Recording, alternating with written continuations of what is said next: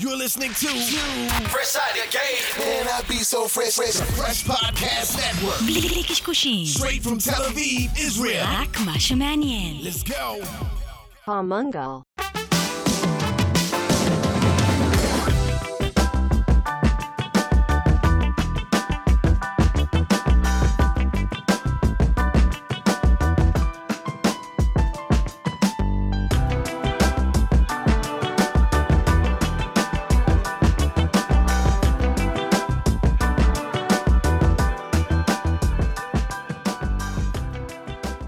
להמריא? אפשר להמריא? יאללה, סע כבר. נסעתי כבר, יוסי, כבר. ההקלטה מתחילה עם זה שאמרת לנו, יאללה, סע כבר. תודה רבה לכל המאזינות והמאזינים שם ברחבי הגלקסיה. יוסי, היום שני אירועים קורים בעצם. גם יש לנו אורח שתכף נדבר עליו, וגם גררתי אותך לתל אביב. כן. אתה רוצה להתלונן על תל אביב לפני שנתחיל, כמו שקיללת בחנייה? אני חושב שאת כל הקללות שלי השארתי בחנייה. יופי, מצוין. טל יעקובסון, מה נשמע? ברוך הבא למנגל. אה, כן, כיף שאתה איתנו. אה, כמו שאנחנו נוהגים לעשות שיש לנו אורחים, יוסי, נכון? ניתן להם, ישר נצלול לעניינים, ניתן לטל באמת לספר ככה עניינת של רקע שלך, רקע של החברה שאתה ממנכ"ל אותה היום, נכון? חברה בקטנה ככה מאוד גדולה, אני קורא לה גאווה ישראלית אגב, אה, אני חושב בצדק, אה, וזהו, יאללה, קח. יאללה, בוא נעשה את זה. אה, אה, מה קרה? רגע, שנייה, אפשר... התחלנו לדבר, זהו? אתה. יכול להתלונן על החנייה? לא, לא, זהו, לך התלונות שלי לא. מעניינות. אבל אה, לעומת זאת, הניסיון שלך כן מעניין. בוא ניתן לכם אה, שתי דקות עליי, שתי דקות על פריון. יאללה. אה, אז באמת אני טל ואני משנת 97 בתחום הזה של אה, אונליין בישראל. חלק מהחברות שהייתי בהן זה חברה כמו מקרומדיה, שהיה לה פה אה, איזושהי נציגות, שנרכשה על ידי אדובי, אחר כך ICQ, שנרכשה על. ידי AOL. אה, הייתי בהנהלה של מקאן אריקסון כמה שנים, אחר כך הייתי מהאנשים שהקימו את סימילר ווב, ועכשיו בחמש שנים האחרונות אני חלק מפריון. אני נכנסתי לפריון, אה, זה להתניע מחדש את כל הדבר הזה שנקרא search, ואת המערכת היחסים עם מייקרוסופט, יאו ועם כל החבר'ה האלה.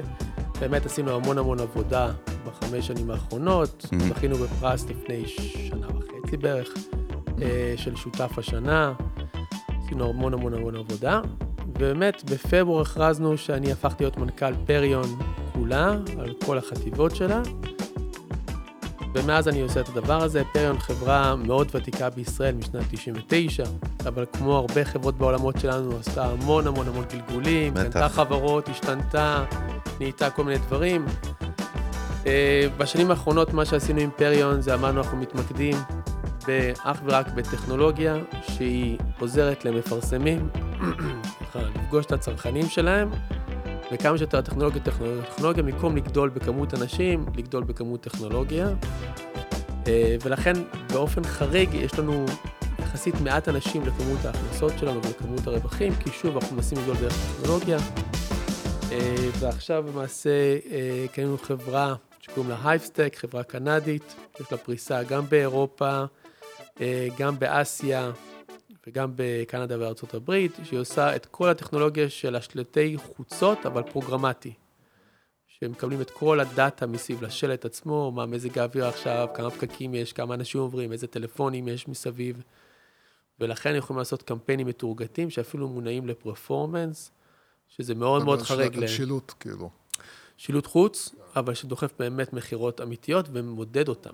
להבדיל משלטי חוץ שעם דבק טפטים, שאתה לא יכול נכון. למדוד שום דבר. אז רגע, בעצם פריון נוגעת כזה, אתה ביחד אתם נוגעים כמעט בכל vertical בעולם ה advertising נקרא לזה? אפשר נכון. להגדיר את זה? העולם ה digital advertising, advertising, שהיום כן. עובר דרכו בין 700 ל-800 מיליארד דולר תקציבים.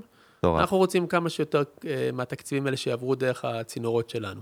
אוקיי, עכשיו, יוסי, יש פה שאלה, כאילו יש פה שתי שאלות. קודם כל, מאיפה בכלל מתחילים? אתה יודע, זה כל כך רחב וגדול. בוא נתחיל מהתכלס. כן, אמ, אחד, אחד מהדברים שאני אוהב באנשים שמגיעים מתחום רחב אה, בעולם הפרסום, זה שבאמת אה, יש המון מסקנות ותובנות, שזה מה שאנחנו בעצם רוצים להשיג פה, לתת לאנשים מסקנות ותובנות. יודע, מכיוון שאתה כבר uh, היית צ'אנק של זמן בתוך התחום הזה, אנחנו, אתה בטח ובטח רואה איזשהו שינוי בכל השלושים כמעט שנים האלה, uh, בהתנהגות uh, משתמשים כלפי פרסום. זאת אומרת, מה אפקטיבי, מה לא אפקטיבי, מה גורם לבן אדם לעשות, לזוז ומה לא. מה אתה חושב שהיום הם הדברים הנקודות אה, שגורמות ללקוחות שלנו, לקוחות של עסקים שמותגים, להחליט לעשות משהו. כאילו אקשן, כן. להתממשק עם המותג שלך, לזוז מהכיסא. כן, תראה, אני חושב שבסוף היום אנחנו, אנחנו מדברים על ה ad tech, אבל בסוף היום ה ad tech הוא רק אה, צינור אה, טקטי. נכון. פרסום הוא בסוף, הוא הדלק של הכלכלה. זאת אומרת, כשאתה רוצה להניע כלכלה, אתה צריך שאנשים יקנו. אתה רוצה שאנשים יקנו, אתה צריך לפרסם דברים ולגרום לזה להיות אטרקטיבי כדי שאנשים יקנו, וככה אתה מתחיל להניע את הגלגל הזה, נכון? אה, ופרסום הוא לא דבר חדש. שלטי חוצות קיימים 200 שנה. מה אנחנו עושים עכשיו? אנחנו אומרים, כדי ששלטי חוצות יהפכו להיות משהו שהוא באמת רלוונטי, צריך להתחיל למדוד אותם. אחרת, בסדר, הדבקת את הפטים. זה לא עוזר לאף אחד. אה, אז לצורך העניין, החברה שקנינו, הייתה לה קמפיין מאוד גדול עם אובר בהונג קונג, שאמרה איך אני מגדילה את ההכנסות של אובר דרך שלטי חוצות. ואז הם קנו לאורך כל, אה, לכל אה, חצי האי של הונג קונג, קנו שלטים שמופעלים על ידי התנאים הסביבתיים של השלט. אז כשהתחיל לרדת גשם, אומרים לכם שהיה באזורים האלה של העולם, זה רגע אחד יורד גשם, רגע אחד לא יורד גשם, ואתה לא יודע איך למדוד את זה. כן. ואז כשמתחיל לרדת גשם, השלטים מתחלפים, יש מישהי עם מטריה וכתוב, חבל שתעמדו בגשם בתחנת אוטובוס, תזמינו אובר. מגניב. מתחיל להיות פקקים, כתוב, כנראה שהאוטובוס יאחר, תזמינו אובר. אה, השעה נהייתה מאוחרת בלילה, חבל שתעמדו באמצע הרחוב באמצע הלילה, תזמינו, וכן הלאה וכן הלאה, והם רואים באמת איזושהי עלייה מאוד מאוד מסיבית בהזמנות של אובר סביב השלטים האלה. עכשיו, יש לנו המון המון דוגמאות איך הדבר הזה עובד. יש לנו דוגמאות שאיזה חברה, אה, משקה באנגליה שהשיקו, שנקרא הייז, אה, שזה סוג של ערפל או ערפילי. גם. השלט התחיל לעבוד רק כשנהיה מעורפל, המזג האוויר נהיה יותר ערפילי באזור של השלט. וזה כן, אנשים אמרו, וואי, זה מגניב, התחילו לצלם, לעלות לאינסטגרם. זה נהיה פתאום, העלה את המודעות למשקה הזה, והמשקה הזה התחיל להראות יותר מכירות. אז איך אתה באמת לוקח פרסום, שעד לא מזמן היה נחשב לברנד אווירנס, שאתה לא יכולת למדוד. נכון, אי אפשר למדוד אותו. ואתה מזיז אותו לכיוון המכירות. אתה ממש בודק שהמכירות עובדות. כן. הדבר הזה שקורה עכשיו, שאנחנו מתחילים לחבר את כל הנקודות של הדאטה וה insight, ולראות מה באמת עובד. כי אפשר לזרוק כסף לכל הכיוונים, אבל זה לא באמת marketing, זה סתם. איך אתה יודע מה עובד? אה, זה, זה, אני חושב, הקסם שכאילו, שאנחנו מנסים להתמקד. זה, וזה זה תמיד... אבל דיברת לא, יותר לא, בעיניים לא, של הברנדים עצמם, כן, לא? כן, אבל זה מעלה נק... שאלה שכל הזמן אני שואל את עצמי. אתה יודע, אני רואה המון מותגים שנאבקים על כל מיני הברקות שיגרמו לאנשים בעצם אה, אה, להפיץ את הבשורה. כמו שאתה אומר, כאילו, היי, שלט מגניב, בוא נצלם אותו ובוא נעלה אצלנו ב, באינסטגרם, כן? כן. ותמיד תהיתי, כאילו, האם באמת התפוצה הזאת, האם היא באמת זאתי שמביאה בסוף למכירות יותר גדולות? זאת אומרת, האם זה גורם ללקוחות יותר לרצות לקנות בסוף, כשהם רואים את זה מופיע בכל מיני מקומות כמגניב, כדבר מגניב? אני לא, אני לא בטוח שהדבר מגניב mm-hmm. הוא מה שמעניין מכירות. אני חושב שככל שאתה, תראה, הרוחב פס שלנו לתשומת לב, הוא הולך ומצטמצם. אנחנו חשופים לכל כך הרבה רעש. משהו חייב להיות מעל הרעש. נכון. וגם אנחנו יותר מבינים, יותר ויותר ויותר מבינים, שהחיבור הרגשי למותג חייב להיות נורא נורא נורא חיובי. הוא לא יכול להיות, זה לא מספיק לעשות רעש, אם הוא נצמד לדברים שליליים, אתה, אתה עושה את ההפוך, נכון? אה, אבל ולכן... שאין פה, אין פה את מה שאמרו, פעם היה משפט אה, של... אין פרסום רע. זהו, לא, יש, יש פרסום. לגמרי, כן. אני מאוד מאמין בפרסום רע. אה, לצורך העניין, עשינו, היה עם החברות שהשקענו עכשיו, הם עשו קמפיין נורא גדול בסינגפור, ביום שהממשלה אמרה, אפשר להוריד את המסכות של הקורונה, קולגייט עשתה אה, קמפיין, אפשר לחזור לחייך. אוקיי. נשמע הגיוני, נכון? קולגייט כן. חייך. אבל הם אמרו, רגע, אבל אם אנחנו נשים, יש מקומות שעדיין אי אפשר להוריד את המסכות, נגיד ליד בתי חולים, ליד בתי אבות, ליד uh, מרפאות, okay. כל מיני, אוקיי. אי אפשר. וכשמישהו, אתה אומר לו, אפשר לחזור לחייך, והוא חייב ללכת עם מסכה, כי הוא לא, ב... לא יודע מה, אתה מייצר אה, אלמנט מאוד. מאוד מאוד שלילי. אז שם, נגיד, ה brand safety, brand safety הפך להיות איזושהי שכבה מאוד מאוד חזקה של פרסום, כי אתה לא רוצה שהמותג שלך יהיה מחובר לרגשות. שליליים. כן. בסוף אנחנו יודעים שבשביל שמותג יחזיק טוב ויצליח למכור טוב, אתה חייב לחבר אותו לרגש חיובי.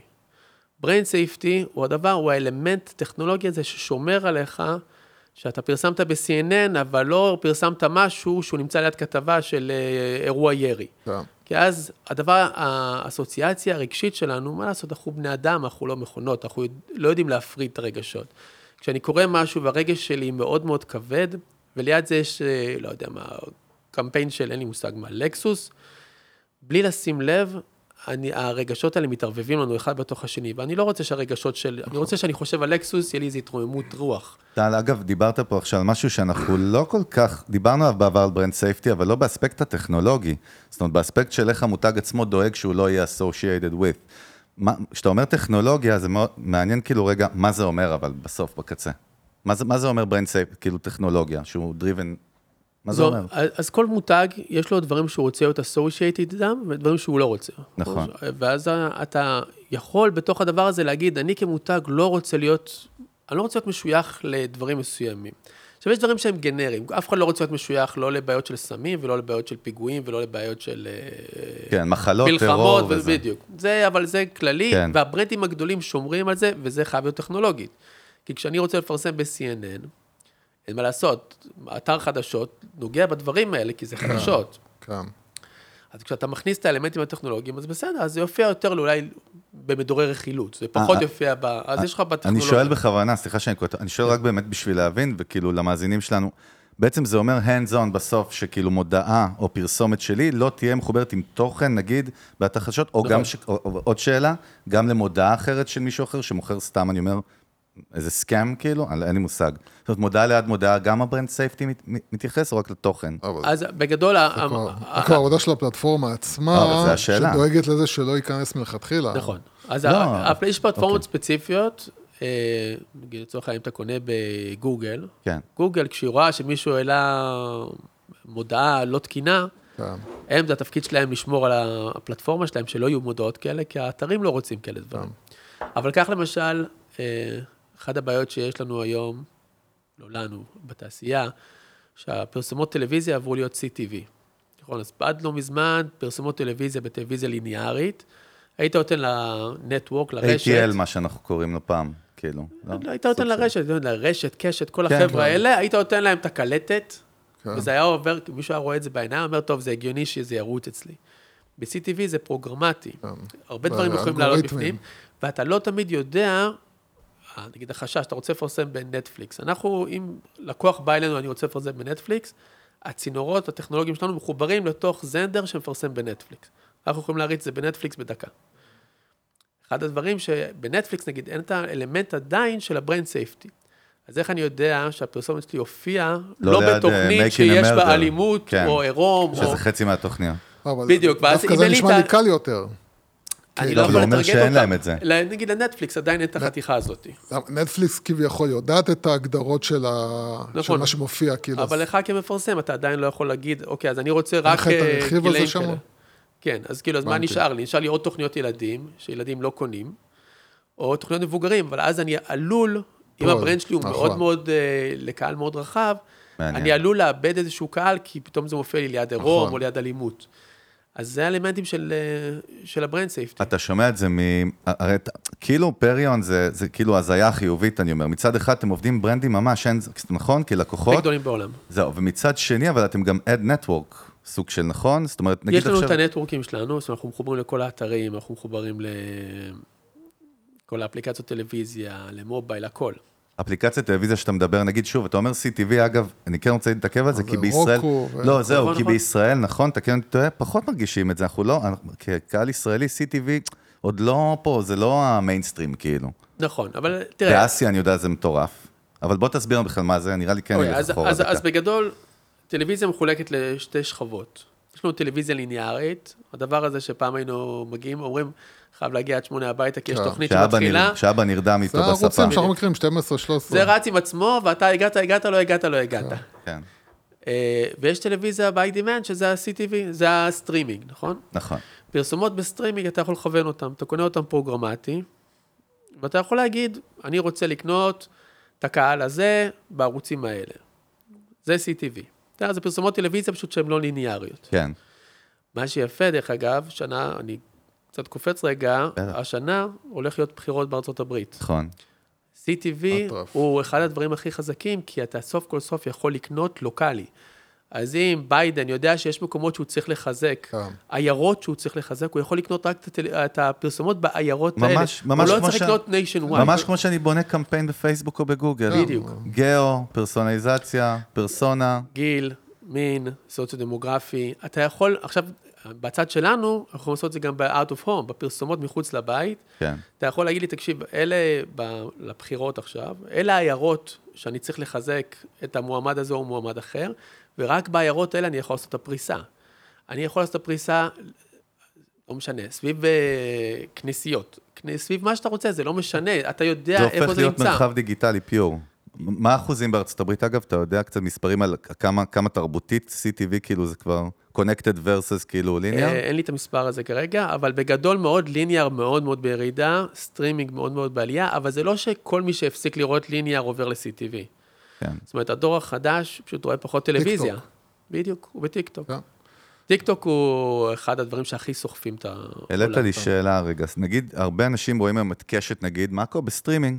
שם בעצם הפרסומות הן לא ATL, נכון? הן לא. ליניאריות. CTV. הן CTV קלאסי. נכון. אוקיי. זאת איך- אומרת שהם עובדים גם על המודל הזה וגם על המודל הזה. נכון, נכון. אחרי שנכנסת לתוך אחד הנושאים הכי פחות רלוונטיים למאזינים שלנו. לא, בוא תדייק, שמשעממים אותך פשוט. לא, לא, אותי בכלל לא, ל- האמת שכן, יש פה- יאללה, קח, אה, yes. אבל בואו נתחיל לחזור תכלס. Bread and butter. לתכלס, כי הדבר הכי הכי, שאותי הכי אה, מעניין, אה, אה, זה הנושא הזה של פסיכולוגיה, של אה, marketing וה-neuro-marketing. אה, כי כמו שכבר אמרת, אחת הבעיות שלנו הכי גדולות זה באמת הרעש הזה שקיים היום. אה, התקיפה הזאת על התשומת לב שלנו היא אדירה, אני בטוח שזה אחד האתגרים הכי גדולים בעצם של המותגים, של לקוחות שלכם. יש כאילו איזה שהם אלמנטים שאתם יודעים ש... שלא משנה מי, זה עובד על כל בן אדם, זאת אומרת שאם אתה רוצה לתפוס את תשומת הלב, זאת השיטה. תראה, יש לנו, יש אלמנטים שהם כזה האקים לאיך לתפוס תשומת לב. אני לא חושב שהם... אני חושב שעברנו את הנקודה שזה נכון להשתמש בהם. אוקיי. זאת אומרת, לצורך העניין, תפתח נטפליקס, תשים לב שכל הקוביות, יש בהם פנ... יש פנים של אנשים. נכון. למה יש פנים לכולם? כי זה- כי זה עושה CTR, נכון. אנשים לוחצים איפה שיש פרצוף. נכון. אין לך אף קובייה בלי פרצוף. אז ברור שגם אתה מעביר את זה לפרסום, אם תשים באנר עם פרצוף, יהיה לך CTR יותר גבוה מאשר באנר בלי פרצוף. נכון. זה סוג של כלל ברזל בכלל, ב- בשיווק. נכון, אוטומטית אני- באחוזים. כשאתה רואה עיניים מסתכלות עליך, אתה נכון. מרגיש שצורך ל- to interact. דיברנו אוקיי. על זה אפילו באחד הפרקים, כן. שקמפיינים שהפכו, עשו האנשה לפירות וירקות, או כל מיני דמויות, שהם כאילו מוצרים, זה גם העלה את ה-CTR. ממש נכון. ברגע שיש לו פנים. כן. אבל, אתה עושה אינטראקציה עם, עם אנשים, זה מה, זה איך שאנחנו כבני אדם עובדים. אבל, זה לא אומר שזה דבר נכון. זאת אומרת, אני יכול להביא קמפיין היום ולעשות לך 60 אחוז CTR. ש-60 אחוז מהאנשים שרואים את זה לוחצים. מדהים. אנחנו, יש לנו כאלה, אבל כאילו זה לא, זה בסוף רלוונטי. לא מעניין אותי, מה שמעניין אותי זה שמישהו בסוף קנה. פאנל, זה מה. שאני מחפש. מה אז כן. אם אני עושה ביטוח רכב, אני עושה פעולה לביטוח רכב, ואני בשם בדבר הזה משהו עם האנשים הכי יפים שמסתכלים עליך, כולם ילחצו, אוקיי. אבל אף אחד לא יקנה את הביטוח רכב, אז זה לא עזר לשום דבר. אז אנחנו, אה, לייצר היום CTR, לייצר איזושהי אינטראקציה עם מודעה, זה כבר פחות מעניין. מה שמעניין אותי זה בסוף שמישהו, שהמפרסם יקבל את, ה, את ההחזר הכי טוב על הכסף שלו, כי אז הוא יחזור עוד פעם. שזה חשוב. להבין, שזה בדיוק. חשוב להבין שהמספרים הם לא תמיד הדבר הכי חשוב לנו מבחינת, כאילו, אה, הצלחתי להשיג את ה... לא, המספרים את של מה, יוסי? יותר קליקים, אלא, אלא מה, מה כן יותר מעניין מזה? רק יחזר על קונברג'ן, ההשקעה. לא? בסוף, בסוף. מה, מה אנחנו מנסים לעשות? אנחנו מנסים להגיד, אני רוצה שהמפרסם יגיד, אני לא יודע איך עשיתם את הקסם הזה, אבל אני צריך עוד מהקסם הזה. אוקיי. בשביל שהוא יגיד את זה, הוא צריך לקבל לקוחות, הוא צריך שהעסק שלו יגדל מהתקציב שהוא הוציא. אז מה שאכפת לנו תמיד זה רק מה קורה בסוף. כל המטריקות בדרך, אם, אם, אם המכונה עובדת נכון, אז כל המטריקות בדרך אמורות לנבא שזה עובד. כן. וכשאנחנו עובדים בסקיילים כאלה גדולים, אז לפעמים אנחנו לא יודעים כל קונברג'ן וקונברג'ן, אנחנו צריכים להתחיל לעבוד במטריקות גדולות. אבל בסוף, העיניים שלנו תמיד, גם כשאנחנו עובדים בצד supply, זאת אומרת, אנחנו מראים את הדברים על אתרים, תמיד אנחנו חושבים על המפרסם. אפילו אם אנחנו לא מדברים על המפרסם, והוא לא זה שמשלם לנו. כן. אנחנו רוצים תמיד לחשוב איך אנחנו גורמים למפרסם לחזור ולהגיד, לא יודע מה זה היה, אבל כזה אני רוצה. כן. שם אנחנו תמיד, ובסוף, זה העסק. אז זהו, זה, זאת, זאת הנקודה שהכי חשובה לי, כי, כי אני, אני גם מסכים, גם, אתה יודע, אני גם יש לי, אני בסופו של דבר גם מפרסם עבור לקוחות, ואני גם מתחיל להבין, התחלתי מזמן כבר להבין שהמספרים שהיינו מתייחסים אליהם פעם הם כבר לא רלוונטיים, אלא ה-ROI בסוף זה מה שמשנה, אבל כן, מה, איך אתה בעצם תופס את ה... אפילו נגיד אתה מצליח, אתה מביא פחות קליקים, אבל איך אתה הופך אותם בסוף ליותר מכירות. זו, זאת באמת הנקודה החשובה. כאילו, שאנחנו מה, איזה value-. איזה value מה, צריך מה, להיות? כאילו, מה אני צריך בשביל ל- לגרום ל, ל, לאותו קליק to matter, כאילו, שזה... כשאתה אומר אני, אתה מתכוון למפרסם, כן? רק כן. לדייק את זה. זאת אומרת, כן. בסוף, אני, אני שואל אותך, כאילו, מה אתה חושב? מה... תראה, תמיד בסוף, כשאנחנו... אנחנו תמיד חושבים מי הלקוח שלנו. גם כשאני עובד עם uh, אתרים, CNN או whatever, ואני עושה את המוניטיזציה של האתר עצמו, עם הווידאו וה-display וכל האלה. אז נכון שהאינטראקציה שלי היא רק עם CNN, אבל עם הפאבלישר, כאילו, מה שנקרא. בדיוק. כן. בנקודה, בתוכנה הספציפית הזאת שלנו, אבל בסוף היום אני עובד בשביל המפרסם. כי המפרסם לא יקבל דרך, דרך, דרך הטכנולוגיה שלי שירות טוב, הוא יתחיל לעשות אופט-אאוט, ואז גם CNN יכעסו עליי. אז אני חייב כל הזמן לחשוב על הסוף. אני לא יכול לחשוב על, ה, על הלקוח הפאבלישר, אני צריך לחשוב על המפרסם. כן. אה, אתה יודע, זה, בסוף זו עבודה מאוד עדינה, שכל הטכנולוגיה שלנו מכוונת לתוך הסיפור הזה. כל הזמן לנסות למדוד את הסוף של הפאנל, הרבה פעמים אין לך את הסוף של הפאנל לדעת אותו, אז אתה צריך להשתמש במטריקות אחרות. כן, בוא, כן, סליחה, רצית להשלים משהו? לא, לא, בוא, בוא, בוא ניקח רגע, אתה מדבר על טכנולוגיה, כי אתם, בסוף אתם חברת טכנולוגיה, אה, אתה מדבר על זה הרבה. אנחנו, אתה יודע, גם סיפרתי לך, יש לנו מאזינים שהם יכולים להיות כאילו אה, יזם שהוא לבד מהחדר שלו בקופנגן ועושה איזה e-commerce, ויכול להיות חברה עם 200 עובדים שלא יודע, מוכרת אה, שוקולד אה, בטעם אמבה, לא יודע למה יצא לי, יוסי, סליחה. אבל, אבל, אבל, אבל בגדול, אנחנו תמיד בעד להיות כמה שיותר כיזמים, או כאנשי marketing, לפעמים זה היזם שהוא איש ה-marketing, להיות כמה שיותר כאילו להשתמש בטכנולוגיות ולעשות reduction, כמו שאתה אומר בכלל, ל-HR לכוח אדם, לגורם אנושי בדרך. אנחנו רואים, כמובן, תכף נדבר על AI, כי מעבר ל-buzzword זה באמת מה שקורה, אבל כאילו, איפה, איזה, איזה טכנולוגיות, אתה, אם אתה רואה בכלל מגמות, משהו שאתה רואה שקורה בשנה, אפילו שנתיים האחרונות, כי זה לא, לא עניין של יום, שיש יכולות היום שכל יזם או כל חברה יכולים להשתמש בהם marketing-wise, נגיד, שפעם לא הייתה את האפשרות. תראה, אוטומציות, היום זה ברמה אחרת לגמרי ממה שהיה עד עכשיו, נכון? תן דוגמה, סתם, למה אתה מתכוון? אוטומציות לנתח את הדאטה של עצמך. אי אפשר היה לנתח את הדאטה ברמה, אתה לא צריך כל כך הרבה אנליסטים כמו שהיית צריך היית פעם. צריך דאטה אנליסט שישבו מהבוקר עד הלילה עכשיו ונתחו. אתה צריך אחד שהוא חכם, הוא יודע איך לכוון את זה כמו שצריך, את המכונה, אבל בסוף אם המכונה מכוונת, היא עובדת. אתה מדבר אבל, טל, ברמת ה... נגיד שמה שפייסבוק תאפשר, תספק בתוך ה-ad manager שלה? כאילו מי, כאילו, למה תראה, אני אם אתה מתכוון? קונה רק מפייסבוק, אם אתה קונה רק נתתי מערוץ אחד... כדוגמה, נתתי לא, אותה לא, כדוגמה. לא, זה לא משנה פייסבוק, כל אחד אחר. כן, אם אתה. קונה רק מערוץ אחד, יש להם מערכות טובות. לגוגל יש מערכת טובה, נכון. ולפייסבוק יש מערכת טובה, וטיק טוק בדרך לשם. או, אבל מה אה, קורה באמת שאתה עובד במלא צ'אנלים וכולם. עובדים במלא צ'אנלים, אף אחד לא. עובד אז איך אתה מכוון את הדבר אוקיי. הזה? נגיד, אנחנו בנינו היום, אה, כבר לפני לא מעט זמן, בנינו מערכת, כן. שיש כל מיני agencies בעולם שעובדים איתה, שאתה אומר, אני רוצה את הקהל הזה, לצורך העניין, לא משנה מה, נשים בנות 40 עד 60, סוציו-דמוגרפי כזה, מאזורים כאלה, ואני לא רוצה לשלם יותר מאיזשהו סכום מסוים על אינטראקציה איתם. כאילו הקאק, מה שאנחנו קוראים לו? או שזה לא בדיוק הקאק? כן, זה ה- זה ה... ה-acquisition, כן, כאילו. בדיוק, אני רוצה להגיד, ואם אני אתרגם את זה רגע אחד אחורה, נגיד לחצי דולר CPC. סבבה. ואז אחרי זה אני אמדוד את הפאנל שלי. מעולה. ואז אתה מעלה את הקריאיטיב אלינו, ואז הוא, הוא בודק על כל הסושיאל שיש, אנחנו מחוברים לכל הפלטפורמות סושיאל, לרדיט, ללינקדאין, למטא. לטיק טוק, לכולם. כן. אה, מאוד מאוד רחב, לפינטרסט, ואז הוא אומר, אוקיי, איפה אני מוצא את הקהל הזה? במחיר הכי נכון, ואני מתחיל לבדוק, והוא מפזר את הקמפיינים, הוא פותח לבד קמפיינים, והוא בודק איפה הוא קונה אותם הכי טוב. אה,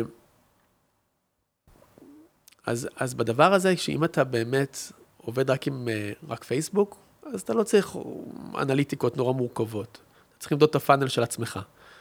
אבל אם אתה מתחיל לבדוק, לרוץ על הכל ביחד ולאפטם, כי שם נמצא באמת הזהב. הזהב לא נמצא בפלטפורמה אחת, הוא נמצא בחורים. זה נקודה סופר חשובה, מה שאתה אומר. אתה יודע, אתה יודע מה, אולי לפני נגיד 7-8 שנים, אני מכיר אישית, אני ויוסי גם, אנשים שאנחנו מכירים, שהתעשרו מאיזשהו מהלך שהם עשו, אתה יודע, בפייסבוק, שלפני 10 שנים נגיד. אתה יודע, עשו מלא מלא כסף, סמכו על channel, אנחנו מלא, הבאנו מלא case studies גם איך הם התרסקו. כן. כי אתה יודע, אתה בונה את ההר זהב שלך על איזה source אחד, על מכרה אחד, אז פתאום משהו השתנה באלגוריתם. אתה גמור. אז, אז אתה אומר, קודם כל, להשתמש בכלל בטכנולוגיות שיודעות כאילו לסנכרן ולנטר בעצם, כאילו... עוד, עוד, עוד, לפני, עוד לפני הטכנולוגיות שאתה משתמש בהן, זה בכלל להשתמש בכמה פלטפורמות. כמה channelים. כמה שיותר פלטפורמות, זה לא להנהל על כן, משהו אחד. נכון. איך, איך אתה ממליץ, אגב, אז שוב, אני יודע שתחשוב, בסדר, פריון היא ענקית, אבל בסוף תחשוב ב-mindset רגע של יזם, אוקיי? לא משנה באיזה סדר גודל, שהוא עכשיו צריך לחלק את ה-budget שלו. זה אחד הדברים הכי מפחידים, כי זה כסף שהוא risky as fuck, נכון. נכון? אף אחד, אין אף אחד, אנחנו, אנחנו אנשי marketing כבר כל החיים הבוגרים שלנו כנראה, ולאף אחד אין תשובות על מה, מה באמת עובד, נכון? כי אחרת כולם יהיו זיליונרים או לא, משהו. אני אגיד לך, אבל אתה- כאילו, אני איך- אני אגיד לך משהו יותר חמור. תודה שהתפרצת כן, בך- כן, איזה כי זה אני. כבר מבין הוא עוד לא עשה לי את זה לכיוון פשוט לא היום. אז... כן, אז אה, יש תזקק משהו את זה. יותר חמור מזה. אחד. הדברים שאנחנו שומעים תמיד, זה כאילו, שרפתי את כל הכסף שלי על שיווק ולא ראיתי כלום. נכון. זה אחד, אני אומר לך, אין, אתה... בעיקר מהקטנים יותר. כן. ואתה כל הזמן אומר, יש, יש, יש איזשהו משהו, ש... וזה אני כל הזמן מכוון, כאילו, בתכלס. יש איזשהו משהו, איזשהו היגיון מסוים שאתה יכול להפעיל, שצעדים מסוימים שיגרמו לך באמת להבין איפה אתה צריך להיות, איך אתה צריך לדבר, את... דרך ללמוד מה אתה צריך לעשות כדי לא לבזבז בסוף את הכסף אני- אה, שלך. אני גם אוסיף על השאלה שלך, אני משווה ומעלה, שנגיד, יו- אני מתעסק יותר עם חברות טק, ושם נגיד מצפים תמיד, גם כשמראיינים CMO זה תפקידים היום, חושבים שזה, זה, מחפשים את זהוס, כאילו, אתה כן, מבין? אמיתי. מחפשים קסם. הם, כן, מחפשים את הקסם ופאקינג אין אותו, הם מצפים שה-CMO יבוא, אפילו זה early stage, שהוא יפתור להם עכשיו, וואו, הוא יטיס אותם לשמיים, והרבה פעמים מתאכזבים. אז זה כאילו, תראה איזה חיבור יפה עשיתי לך מהטק לא, לא, לא יפה, לא יפה. לא יפה. טוב, בוא ניתן אתה לענות, אבל זהו. אה, קודם כל, אני מסכים עם כל מה שאמרתם, אין פתרון קסם. תראו, אנחנו... יכול להגיד לכם שבעולם הסטטיסטיקה, ש-CMO, כל 18 חודשים מחליף עבודה. זה לא בגלל ש-CMO הם לא טובים, זה בגלל שיש קצר בתיאום נכון. ציפיות בין מנכ"ל ל-CMO. נכון. מנכ"לים הרבה פענים חושבים ש-CMO זה מישהו שמבזבז כסף על דיבורים ואי אפשר לא רואים, אי אפשר נכון, למדוד את זה. נכון. וזה כשל בתפיסה של המנכ"ל, לא בכשל של ה-CMO. יכול להיות ש-CMO הם לא טובים, אבל זה לא הסיבה. כל דבר שעושים אפשר למדוד.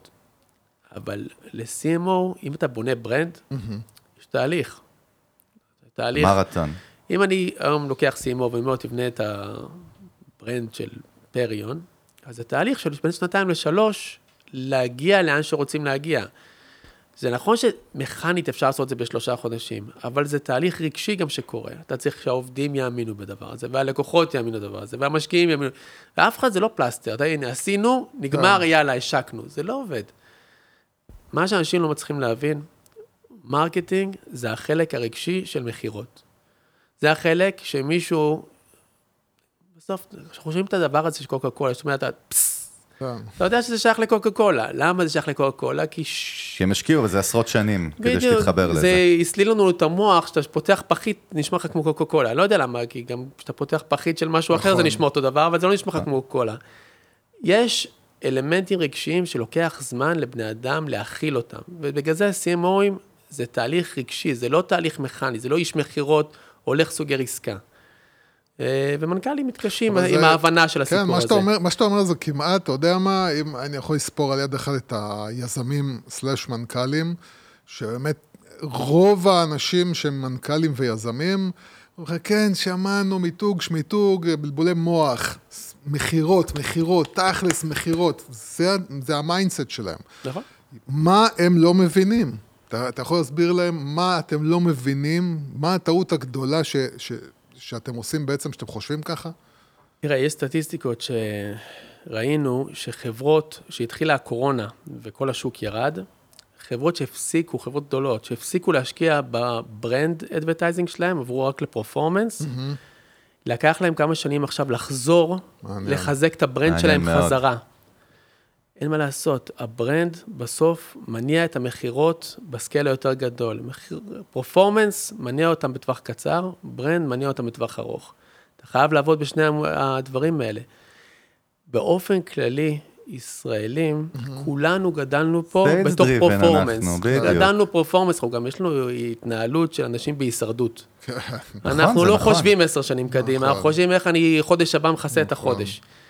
וכולנו גם גדלנו פה באמת ב performance, אה, 888, וכולנו גדלנו בתוך ה performance. אנחנו מדברים על זה הרבה בינינו, שוב, מי שמכיר את הפודקאסט יודע שאנחנו שנים אומרים, אין כמעט ברנדים שיכול להגדיר אותם כ brand בישראל, לא בקטע רע, אבל נכון, נכון. פשוט אין, אני ויוסי, נכון. שאנו אורחים שהיו פה, קשה למצוא, אתה יודע, מה שאתה קורא לא- לו brand באמת. ישראלים לא חושבים פרופ... אה, brand, אבל גם אנחנו מדינה של כלום זמן, 70 שנה. נכון. ארה"ב היא מדינה של מאות שנים, שכאילו ברנדים הם מושרשים בריטניה ב- בכלל, ששם ברנדים בלונדון. לגמרי, זה- וזה מושרש כאילו ב- בתרבות. נכון. יש ברנדים שהם מושרשים בתרבות. פה אין אף ברנד שמושרש בתרבות. אם, אם בא לך, אם בא, באים אליך היום, אה, בא אליך יזם, לא משנה, גם חברה שקיימת כבר שנים, אבל לא מצליחה להתרומם.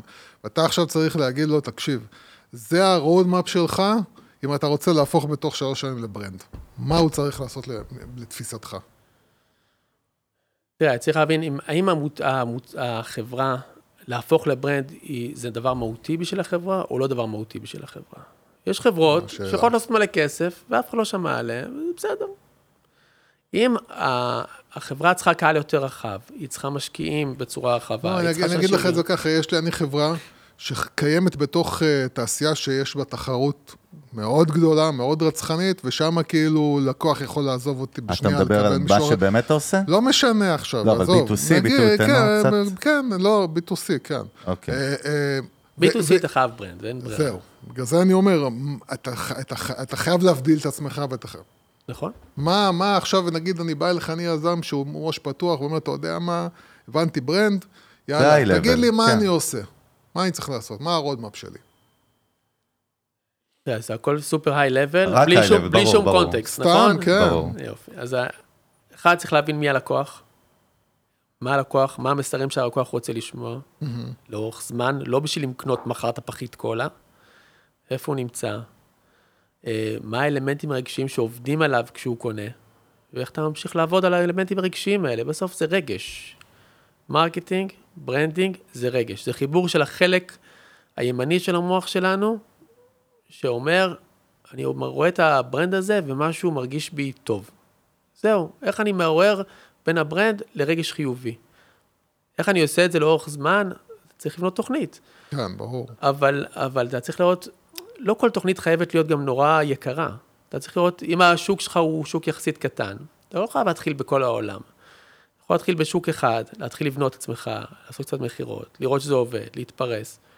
אפשר לעשות משהו מאוד מאוד מדורג, אבל אתה צריך להבין שאם בונים דבר כזה, אם אתה רוצה שהמותג שלך, בעוד שלוש שנים, מישהו יראה את הלוגו הזה ויגיד, אני לא יודע מה, אבל אני מרגיש טוב, זה לוקח זמן. זה כמו מערכות יחסים, אין מערכות יחסים מדהימות שקורות בלילה אחד, או ביום אחד, או בשבוע. זה לוקח זמן לבנות מערכות יחסים, וזה המערכת יחסים של ה brand עם הלקוחות שלו. נכון, אנחנו תמיד אומרים את האנלוגיה הזאת, ואגב, סטוצים בדרך כלל נגמרים רע, או שנגמרים מאוד מהר, וכל אחד ממשיך את דרכו, וזה בדיוק זה. אבל העניין הוא גם, שסתם הזכרת איזושהי דוגמה, שמישהו שאני ויוסי מכירים טוב מאוד, יש להם הרבה כסף, והם בינלאומיים, והם החליטו שהם עושים brand, והם השקיעו, כאילו, בעיניים שלי, במהלך שהוא בומבסטי מפוצץ, visual, UI, UX, ומה שאתה רוצה, וחלליות, וזה, ומלא כסף. אבל אפס מחשבה על הרגש מאחורי, רק בשביל להגיד איזשהו statement. אתה מכיר את זה? שכאילו, זה לא בא באמת מה source הנכון. לכן אני מאוד מסכים ברמה האישית שאם אין רגש מאחורה, זה כאילו, מה, איזה רגש אתה רוצה להפעיל, זה בעיה. כן, יפה, גמרת. אהבת יוסי? איך לא, עשיתי לא. את זה? תראה איזה שום יפה דבר, עד זה. עכשיו לא, אל תעשה לא. שום דבר. דרך אגב, כן? נורא ואיום. כן. אם אתה מרגיש טוב עם עצמך, כן. אז אני בא להוריד אז לך. בדיוק. באת לאזן אותי. אני, אני, אה, אני, מה, מה, שח, מה שחשוב לי להבין, כן. אני, אני מנסה, אני אגיד לך, אני מנסה כל הזמן להפוך את כל המילים. אחת הבעיות בתכלס בעולם האמיתי, שמנכ"ל שומע אותך, אומר, כן, בסדר, מילים, מילים, מילים, חיבור רגשי וכל זה. שהמוח שלי הוא על תכלס, אני צריך להבין, כשאתה מדבר על חיבור רגשי, אני חייב להבין שהמילים היפות האלה, יש, יש מאחוריהם איזשהו משהו אמיתי, כאילו ש... אתה יודע, אחד, אחד הדברים שאני כאילו תמיד אומר לאנשים, הבעיה שלנו, שאנחנו בתור יזמים לא חושבים כמו, כמו שאנחנו חושבים בתור לקוחות, לקוחות. של, של, של מותגים אחרים. אם היית נכון. חושב כמו, כמו הלקוח אצלך... אם היית יועץ של עצמך, היית יכול לייעץ לך נכון, את מה שאתה צריך, אבל בתור זה אתה לא... תראה, אני אגיד לך דבר אחד, מישהו אמר לי את זה לא מזמן, אה, מישהו שהיה יד ימינו של אה, סטיב ג'ובס לגבי כל העניין של ה branding. ישבתי איתו לפני שלושה שבועות בניו יורק, הוא אמר לי, תקשיב, אתה לא צריך אסטרטגיה עסקית, okay. כן. אתה צריך להבין מה הסיפור שלך. Okay. אוקיי. אסטרטגיה עסקית יכולה להשתנות, אבל הסיפור שלך הוא אותו סיפור, 30 שנה. למה אתה קם בבוקר? למה אתה עושה מה שאתה עושה? למה החברה קיימת? מה זה הדבר הזה שהוא הכוכב צפון, שאתה אומר, זה הדבר שאני רוצה לפתור בעולם. Mm-hmm. ברגע שאתה רוצה לפתור, אתה, אתה יודע מה אתה רוצה לפתור, זה החיבור הרגשי הזה, נכון? אז העובדים שלך יודעים מה אתה רוצה לפתור, והלקוחות שלך מתחברים לזה, והמוצרים שלך פתאום מתחילים להתיישר לזה בלי שאתה שם לב. ואתה מתחיל לגייס אנשים ששותפים לגישה שלך. ב-DNA, יותר ב-DNA. בדיוק, ואז כן. איכשהו הכל מסתדר לתוך המקום, אבל אתה חייב לסדר לעצמך את הסיפור הזה בראש, לא סיפור שהוא, לא קשקוש למשקיעים, אמיתי. מה זה הדבר הזה שבשבילו אתה קם בבוקר? הנה, אז לכן, זה לא יעזור אם תביא את ה branding agency הכי מפחידה בעולם. לא יעזור. כל עוד זה לא ב mindset של היזמים, נכון? נכון, נכון. של מי שלמעלה, זה לא יעבוד. וזה גם יותר חשוב, כי אתה מדבר על brand, הוא לא רק כלפי הלקוחות שלך, הוא גם פנימה. לגמרי. הוא אמר את זה רגע. בטח, נכון. נכון, אז אני אומר, מה, אתה יודע, אנחנו מדברים הרבה על, אה, על תכנים. אוקיי? למה? כי, כי ההבנה שלנו היא שהיום במקום, במקום שבו הכל כל כך רועש, ואנחנו פשוט גם מתעלמים מפרסומות, אז מה שתופס אותנו זה משהו שהוא נותן לנו איזשהו ערך, בידורי או, או, או, או לימודי, לא משנה מה, אבל... אתם, את, אתם גם רואים את זה? זאת אומרת, אתם רואים שכאילו נתינת ערך על ידי תכנים, זה דבר מה אתה, תכנים זה מילה כללית, אני גם לא מבין, מה אתה מתכוון תכנים? לא משנה, זה נגיד וידאו, וידאו, כן? נגיד אה, וידאו, הוא פועל יותר טוב uh, בתוצאה בסוף מאשר סתם uh, קמפיין כאילו של uh, מודעה?